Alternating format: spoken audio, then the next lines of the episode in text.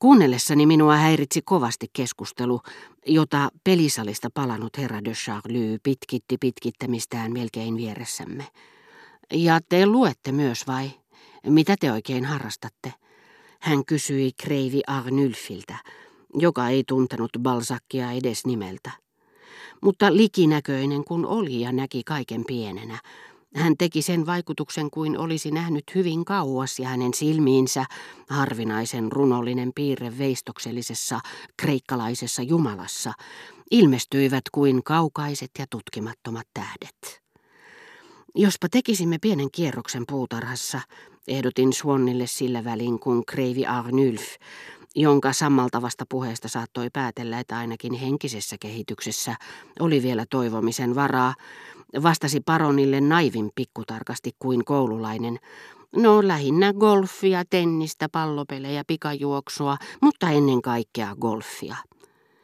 Ilmetty Minerva, joka jakaannuttuaan oli tietyissä kaupungeissa lakanut edustamasta viisauden jumalatarta, olipahan vain ruumiillistanut osan itsestään urheilua ja hevosia suosivan jumaluuden Ateena Hippian hahmoon.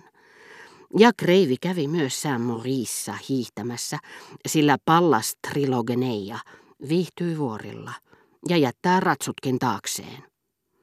Aha!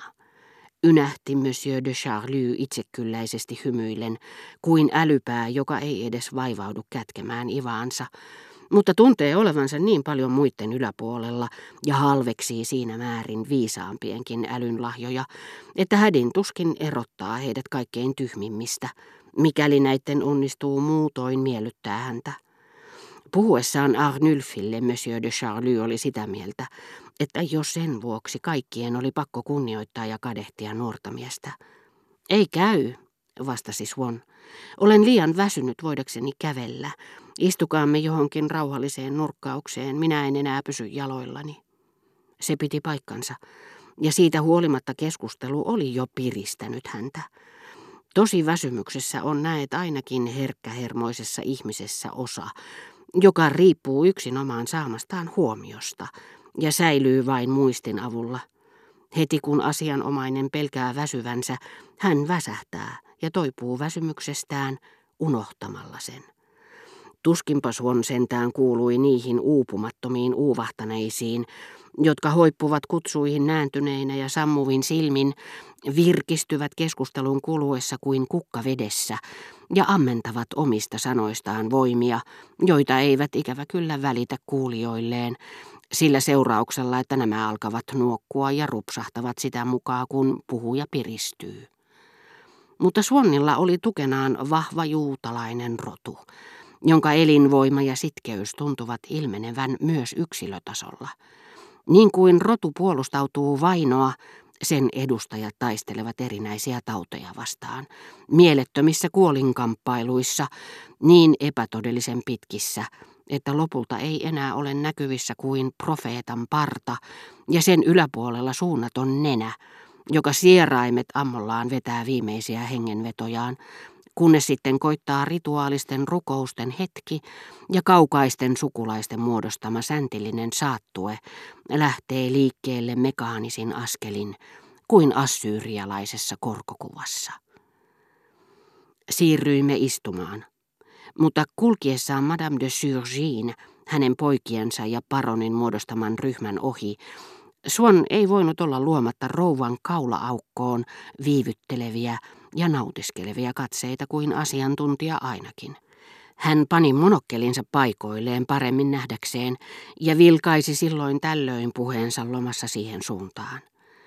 Näin kuuluu sanasta sanaan, hän aloitti, kun olimme löytäneet istuinpaikat, keskustelu, jonka kävin ruhtinaan kanssa, ja jos te muistatte, mitä taannoin teille sanoin, niin te ymmärrätte, miksi valitsen juuri teidät uskotukseni. No jaa, eräästä toisestakin syystä, mutta sen te saatte tietää myöhemmin. Rakas ystävä, sanoi ruhtinas, suokaa anteeksi, jos viime aikoina on vaikuttanut siltä kuin olisin vältellyt teitä. Minä en ollut huomannut mitään, koska olen sairas ja välttelen ihmisiä itsekin. Ensinnäkin olin kuullut sanottavan ja aavistin minäkin, että onnettomassa tapauksessa, joka jakaa maamme kahtia, teidän mielipiteenne käyvät ristiin omieni kanssa.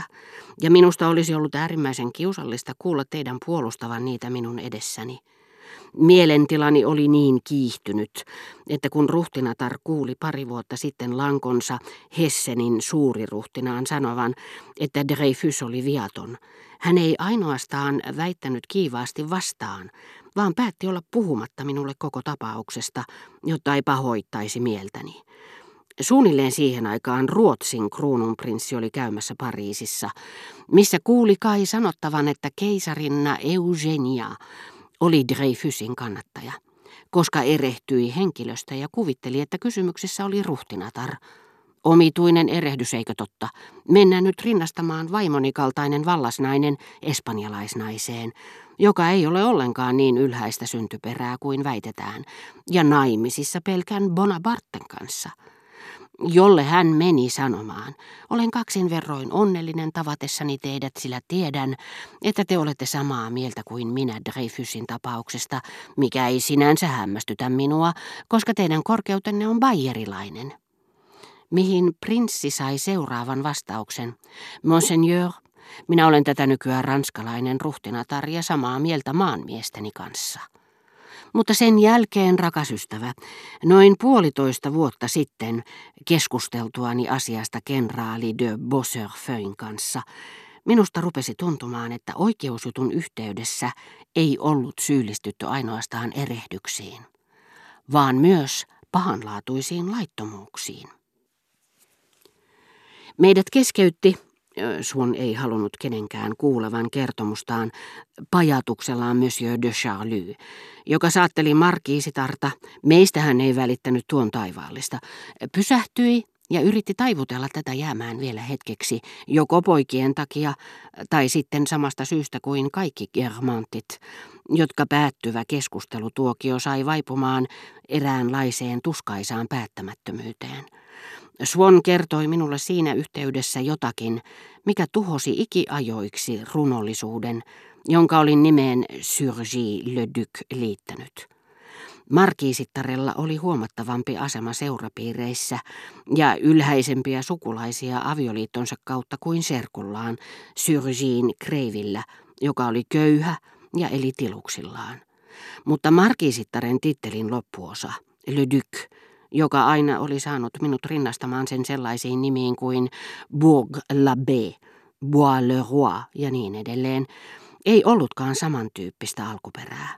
Muuan Surgi-suvun Kreivi oli vain Holhouse-hallituksen aikana nainut tytön omaa sukua Le Duc tai Le Duc, jonka isä oli upporikas tehtailija ja isoisä kemisti, aikansa rikkaimpia miehiä ja Ranskan pääri. Kaarle Kymmenes oli antanut tästä avioliitosta syntyneelle lapselle arvonimen markiisi de Surgi-le-Duc, koska suvussa oli jo markiisi de Surgi. Porvarillinen lisänimi ei ollut estänyt, kiitos valtavan omaisuuden, tätä sukuhaaraa solmimasta liittoja kuningaskunnan ylhäisimpiin kuuluvien perheitten kanssa.